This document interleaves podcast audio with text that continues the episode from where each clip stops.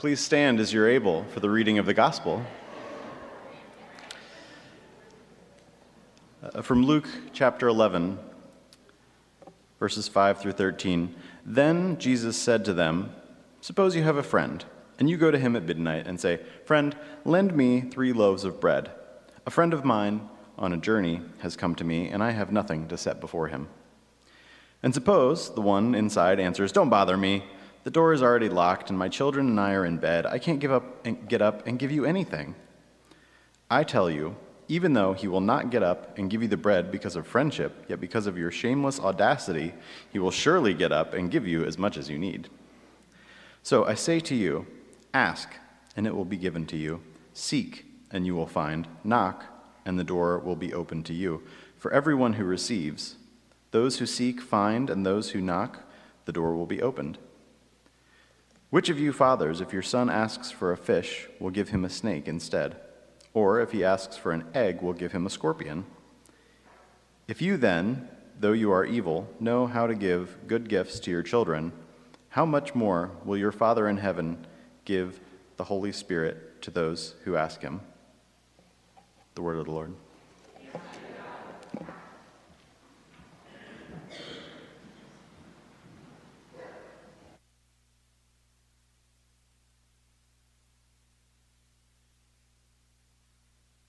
Good morning. Let's uh, begin by praying.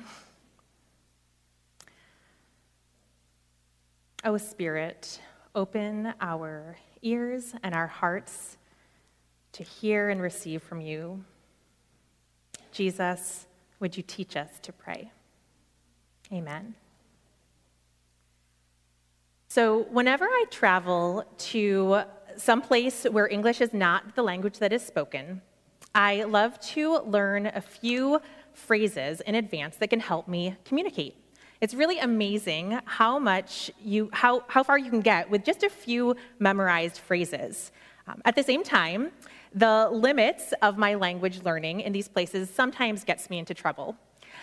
I remember there was a time eight years ago, I went to Barcelona. I was leading a retreat for students studying abroad within InterVarsity. And I got there a little bit early, and I'd heard that there is this really, really, really good kind of ham, jamon, that you can get there. It's from this specific region, and then uh, in this specific region, the particular pigs are fed this special acorn, I think is what it is, or nut. But for whatever reason, all this combination is supposed to create this just the, the most delicious jamon that you can find in Spain.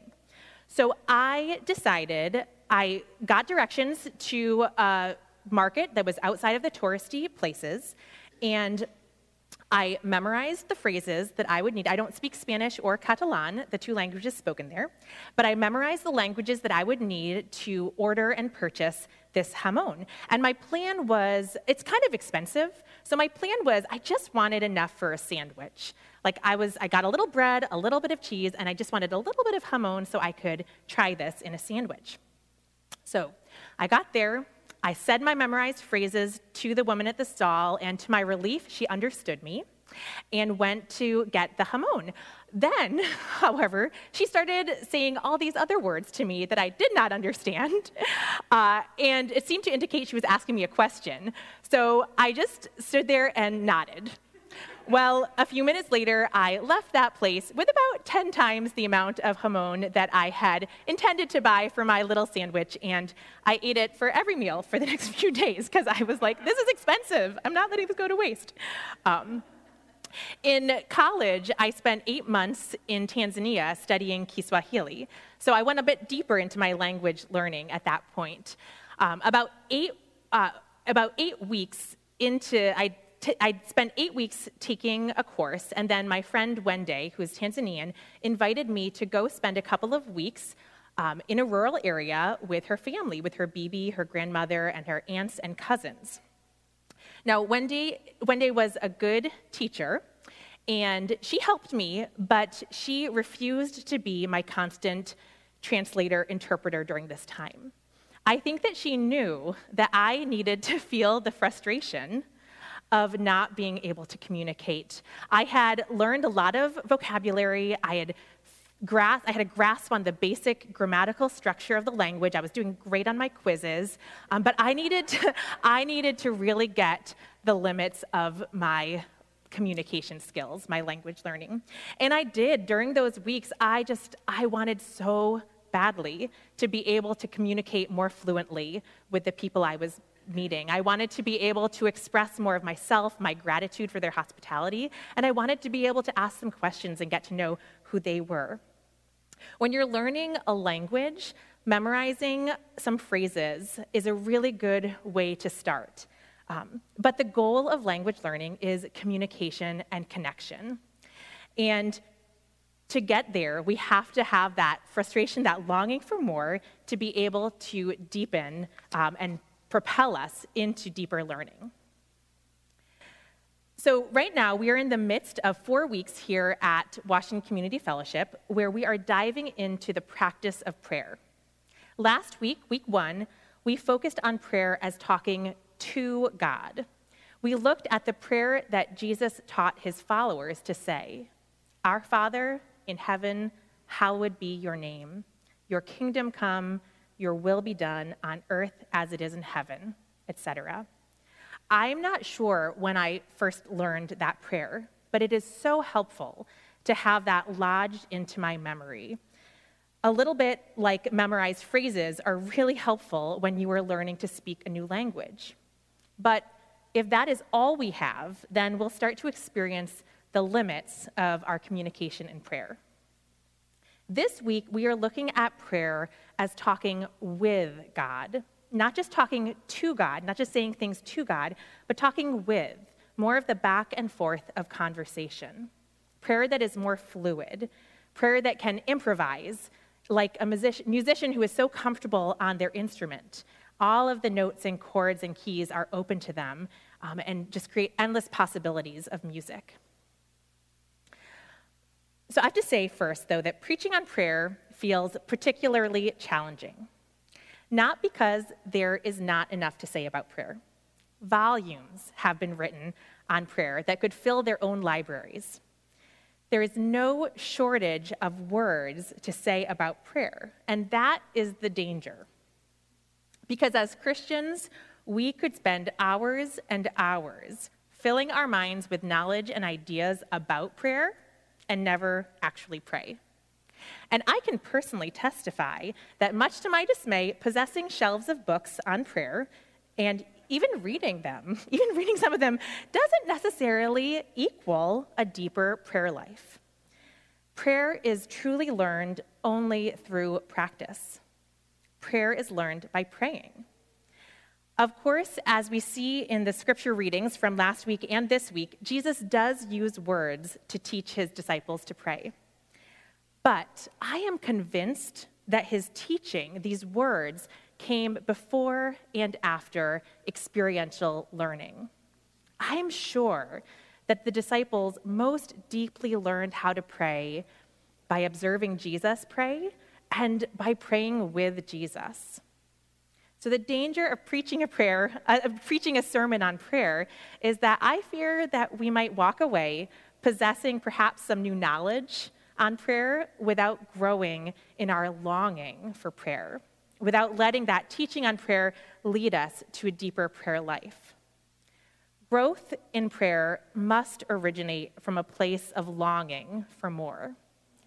If you remember from last week's scripture, Jesus' teaching session on prayer, when he teaches this, what we call the Lord's Prayer, it originates with a question, a longing from his friends. Lord, teach us to pray, they ask him. And so, right now, I want you to consider your prayer life. And I even invite you, if you have a scrap of paper or if you have, you know, an app that you write notes on on your device or if that's possible. If not, just bring this to mind. Um, but I ask you to consider um, first, when you consider your prayer life, or just prayer in general, what are three words that come to mind? Don't overthink it. Just you know, write down or think of the three, three words that come to mind.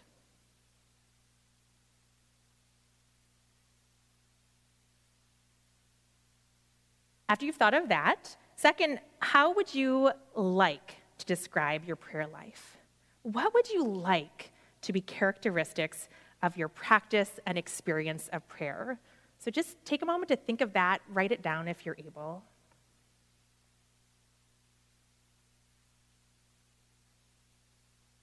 So I want you to hold on to that. What is your longing for prayer? And perhaps what you wrote down or thought of maybe will shift as you consider more. I have worked in campus ministry for um, almost 17 years, and my current job title is Spiritual Formation and Prayer Specialist. Of, course, yeah, so I'm a specialist, guys. of course, this is merely an HR title. They only have so many options you can get. um, because, as we said last week, we are all beginners in prayer, and that is true. Um, but in my role, I have the privilege of getting to hear a lot of people, and especially a lot of people who are in professional Christian ministry, talk with me about their prayer life. And so I know the secret is that everybody, including myself, struggles with prayer. In my experience, the number one thing that I hear from people about their prayer life is a desire to pray more or pray more consistency, something like that consistently, um, which is a beautiful thing to want. And if you relate to that, I would encourage you to keep pressing deeper to see what might be beneath that. If you feel like you want to pray more, or perhaps it's more that you feel like you should pray more, why? For example, underneath that, is there a deeper longing for intimacy and connection with God? Do you want to receive more love or grow in your love for God? Or underneath, is there a deeper longing to be more dependent and to have more trust? Um, do you long to be more attuned to God's Spirit in the world and in your life? Or do you long for more peace, uh, to transform your anxieties and concerns into intercessions that may actually impact the world? I encourage you to hold on to and cultivate those longings because that is what will lead you to prayer. So, when we want to pray more with God, but we find that we don't, there may be a few things going on. Perhaps, like when we are learning a new language, we need to expand our vocabulary. Or to use the analogy of mastering improvisation on an instrument, it helps to learn different chord structures and some music theory and practice different types of songs if you want to feel comfortable making up your own. So perhaps we need some helpful frameworks and categories for prayer. And just to give you a peek ahead, this is ultimately where we are going today. Um, we'll talk about some categories and frameworks for prayer. Now, sometimes we need new tools to figure out logistically and practically how to pray amidst the reality of our busy days and our particular life and the reality of our distracted minds and our distracted bodies. So, we won't be getting to that today, but I really love talking about it, so feel free to talk with me about that at another time. Um, but ultimately, prayer is relational. And often, what blocks us in prayer is rooted in something relational. Real conversation, talking with God, is not about saying the perfect or correct words. It's about cultivating a relationship with the one to whom you are praying.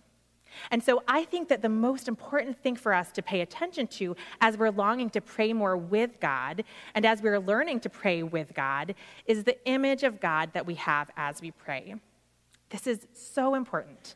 And Pastor Andrew touched on this last week because the first line of the prayer that Jesus teaches his followers to say to God, the first line is an image for God, our Father, Abba, Daddy. The first thing in prayer is to remember that we are praying to one who is not distant or disinterested, but to a God who calls us beloved children God invites us into this intimate relational image. In today's scripture, in Luke 11, which today's scripture directly follows last week's, Jesus presses into how images of God that we hold as we come to prayer impact our conversation with God. It impacts who we are praying to. Who we are praying to, how we understand God to be toward us and toward the world, this will shape how we are in conversation with God. So, in the first story, in Luke 11, we have two stories and we have a little teaching in the middle. In the first story we heard today, we are invited to imagine a friend, not a mere stranger. You know, this is somebody who we have relational ties with. And the request in itself is not totally unreasonable. You need some bread for an unexpected guest. However, it is the middle of the night. Nobody wants to be woken up at midnight like this, especially for a non emergency request. This ask is outside of what is appropriate. It's overstepping the bounds of this friendship relationship. And frankly, the friend being woken up and asked is not happy about it. They're kind of pissed off. They are inconvenienced and, inconvenienced and annoyed. They do not want to give you what you were asking for. And yet, the conclusion of the story is that you get it. Not because your friend feels anything warm or nice towards you, but because of the shameless audacity of the asking. The bold riskiness of the ask is what is honored here.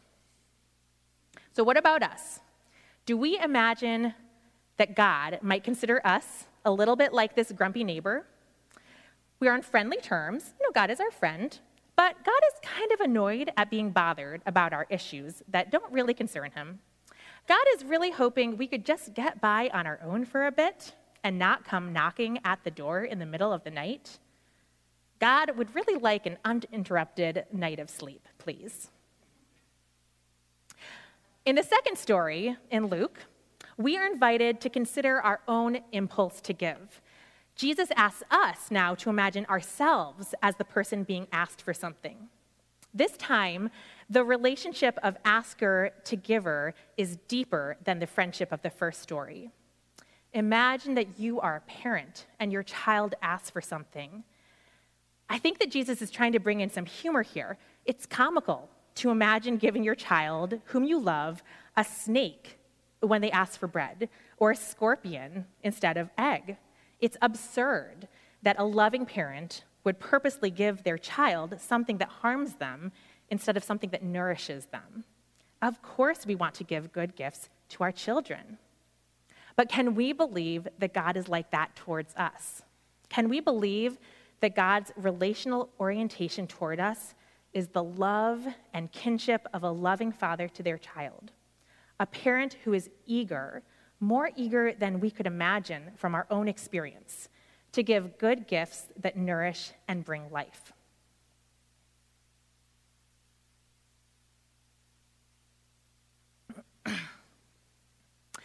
the image of God as the father who is eager to give good gifts to his child reminds me of the image of God in Isaiah 49:15, where God says, "Can a woman forget her nursing child?" Or show no compassion for the child of her womb.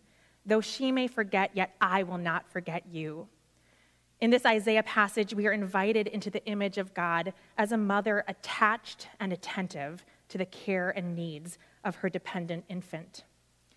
And because every image of God is limited and breaks down at some point from our human understanding, in both of these passages, we are called to remember that where our human understanding or experience of a caring father or an attentive mother might break down, God is so much more. God breaks through rather than is confined by the limitation of the language of our images. In the center between these stories, Jesus spells his point ask, ask, ask. If there is one thing to, we are to remember when we are learning to pray, it is that God loves to be approached by us in prayer. God is eager for us to interrupt, to knock, to bring our needs and concerns. And the image of God, of who God is that we bring to prayer, will shape our prayers. It will shape our own eagerness to come to God. God is not the grumpy neighbor. God is like the loving father. God is like the attached and attentive mother. So I'm currently uh, in the midst of a nine month prayer experience, prayer journey, that is called the Ignatian Spiritual Exercises.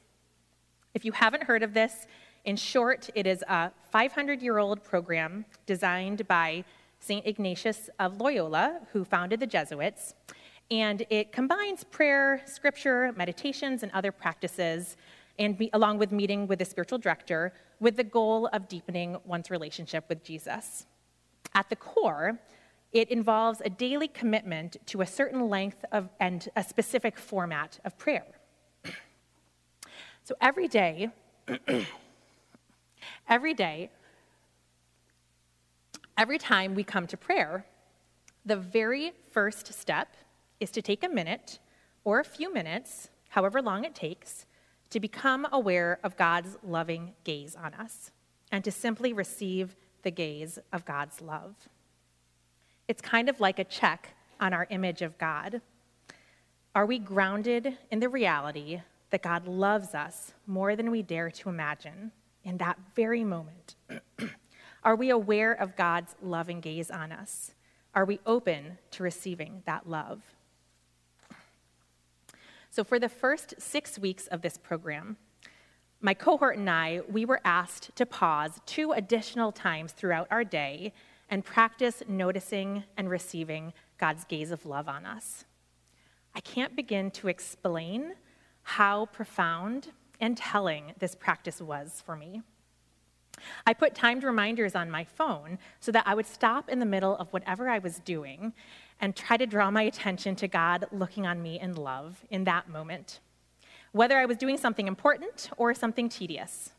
Pretty quickly, I noticed how hard it was to pay attention to God's love for me when I was feeling irritated or after I had been impatient with people I love.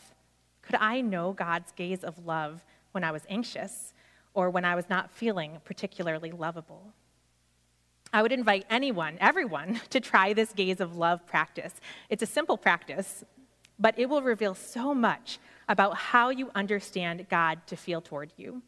It will change and correct some of the unhelpful images of God that you might not even be aware that you are bringing to prayer.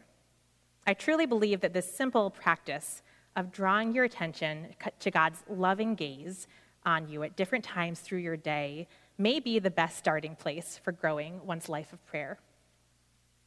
Because as we see in today's scripture, how we understand God to be toward us directly impacts whether and how we will talk with God. My hope today is that we will leave longing for more conversation with God in our life.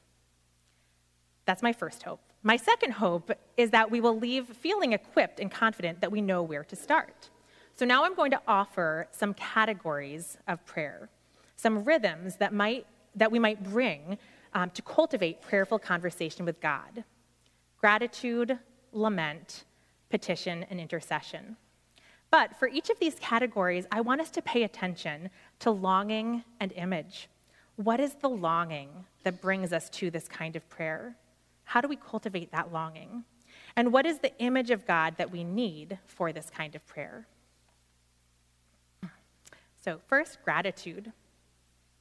The longing that brings us to gratitude is a longing to live into the reality of God's good gifts.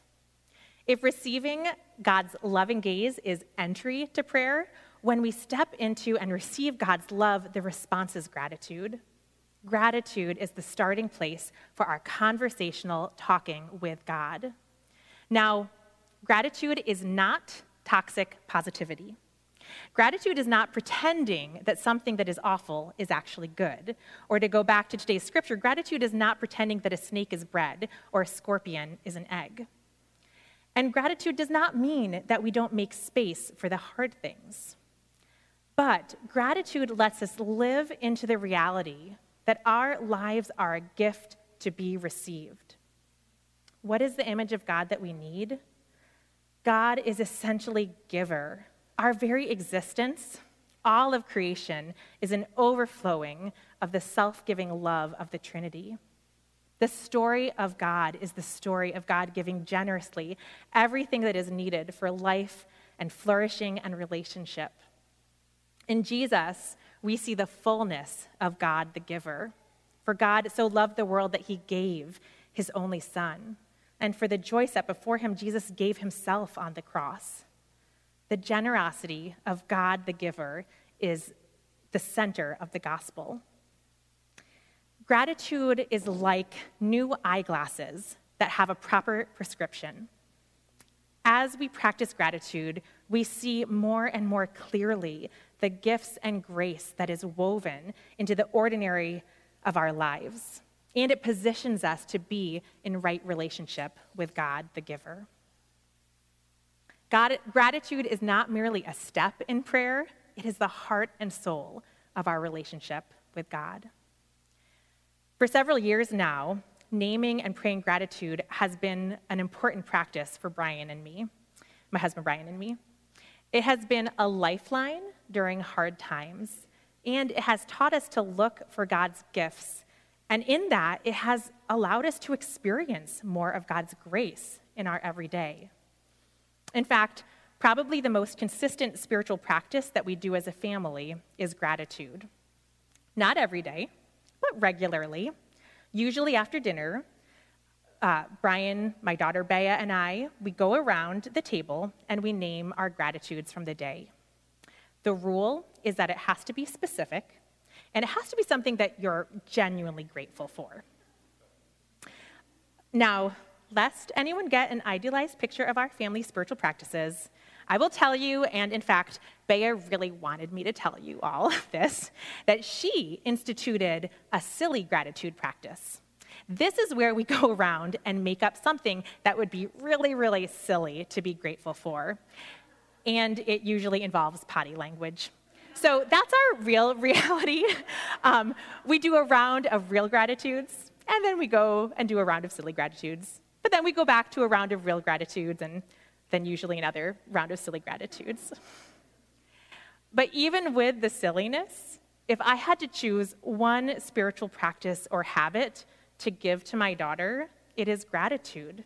To know how to notice and name with thanksgiving the ordinary and beautiful gifts from each day, and to recognize God as the giver.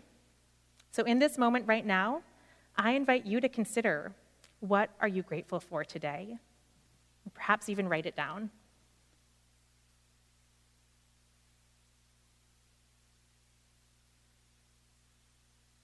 So, if gratitude is speaking with God about the good in our life and world, then lament is speaking with God about the bad in our life and world. Lament is speaking with God about the painful, the injustice, the suffering. Do we know how to talk with God about these things? I think that sometimes our prayer life becomes stale or stifled because we do not know how to lament to God with God, or we are uncomfortable with bringing our lament to God. And so we just sit with our anger and our questions. Or we bring our complaints to everyone else except God, and we miss out on that relational experience. I was talking with a friend about their hesitation to lament with God about some really hard things justifiably lamentable things going on. And they expressed that deep down, they kind of imagine that God will respond to them with a divine smackdown, a divine putting them in their place if they were to truly voice their lament. And I wonder if we sometimes feel this way. But the Psalms are filled with prayers of lament. Perhaps a third of the Psalms include lament. Jesus prayed psalms of lament. Old Testament scholar Walter Brueggemann says, It is no wonder that the church has intuitively avoided these psalms. They lead us into dangerous acknowledgement of how life really is. They lead us into the presence of God where everything is not polite and civil.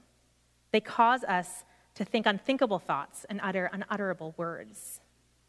So, what is the image of God that we need in order to lament as we talk with God? We need to know that we are praying with a God who loves justice, a God who rights wrongs. We are praying with Jesus who overturns unjust tables in anger, This is the God to whom we lament. When we lament in prayer, we only do so because we believe that God would care, that God does care. We are, we are calling upon God to be who God is.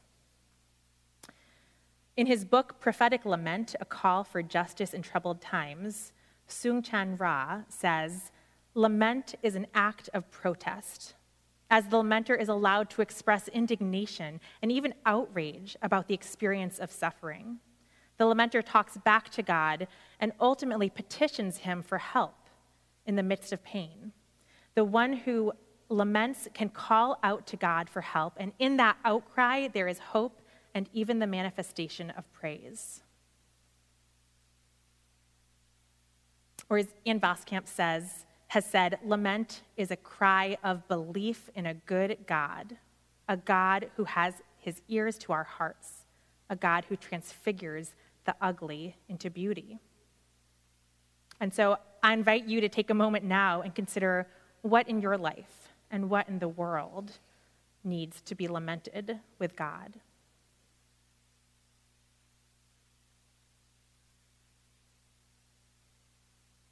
Lament naturally leads us to petition and intercession. This brings us back to the message of today's scripture ask, ask, ask. Don't hesitate to ask. God loves for us to ask for what we need. Petition and intercession are like two sides of the same coin. Petition is when we ask God to act on our own behalf, and intercession is when we ask God to act on behalf of someone else. To bring our petitions to God is to acknowledge our need. It is to acknowledge that we are creatures and God is creator. That at our core, we are dependent beings. And when we live into our dependence on God, we become more human. Asking is vulnerable, it is risky.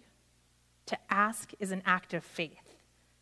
In my own prayer life, I have had to work through, I am still working through, in fact, my hesitation to ask. I am uncomfortable with the vulnerability of asking. I would rather God would just do things without me having to ask for it. I'm afraid of the disappointment if my prayer is not answered as I'd hoped. But God wants me to ask. And so I do. And as I ask, I also pray that God would shift and align my longings and desires with his longing and desires for me. Similarly, similarly, in intercession, sometimes I don't know how exactly to pray for someone or for a situation, what to ask for. So I often start my prayers of intercession by asking God, How do you want me to pray for this person or this situation? What do you long for in this situation? I sometimes pray by imagining that I am holding the person and their need, and their need before God. Intercession is a priestly act of standing in, in between for someone. Um, it is an act of love. In intercession, we bring a person or a situation into the healing light of God. Friends, God loves to be in conversation with you. God longs to cultivate relationship with you in prayer. God enjoys being with you in the midst of your real life. God knows what your life is really like during the week, and God loves to be with you in the midst of that. Even when you're half distracted, God enjoys being with you. Prayer is only learned by practicing it. And so as we leave today, my hope is that you would leave with a longing to talk with God in prayer this week. And when you do, pay attention. Some four things to remember. Pay attention to your image of God. Practice knowing God's gaze of love on you. Talk with God about good things, gratitude. Talk with God about bad things, and lament. And ask, ask, ask in petition and intercession. Well, I feel like it is only fitting for us to pray as I end. So pray with me. Um, and as we pray, oh God, you love each of us here so much. You love this community.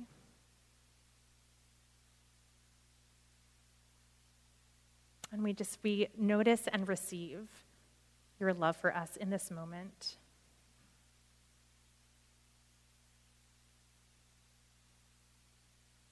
Oh God, we are grateful for the love and the life that you give.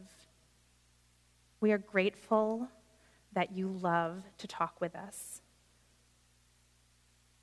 We are grateful that you are a God of justice who hears our lament and responds. And we are grateful that you tell us to ask, to ask, to ask.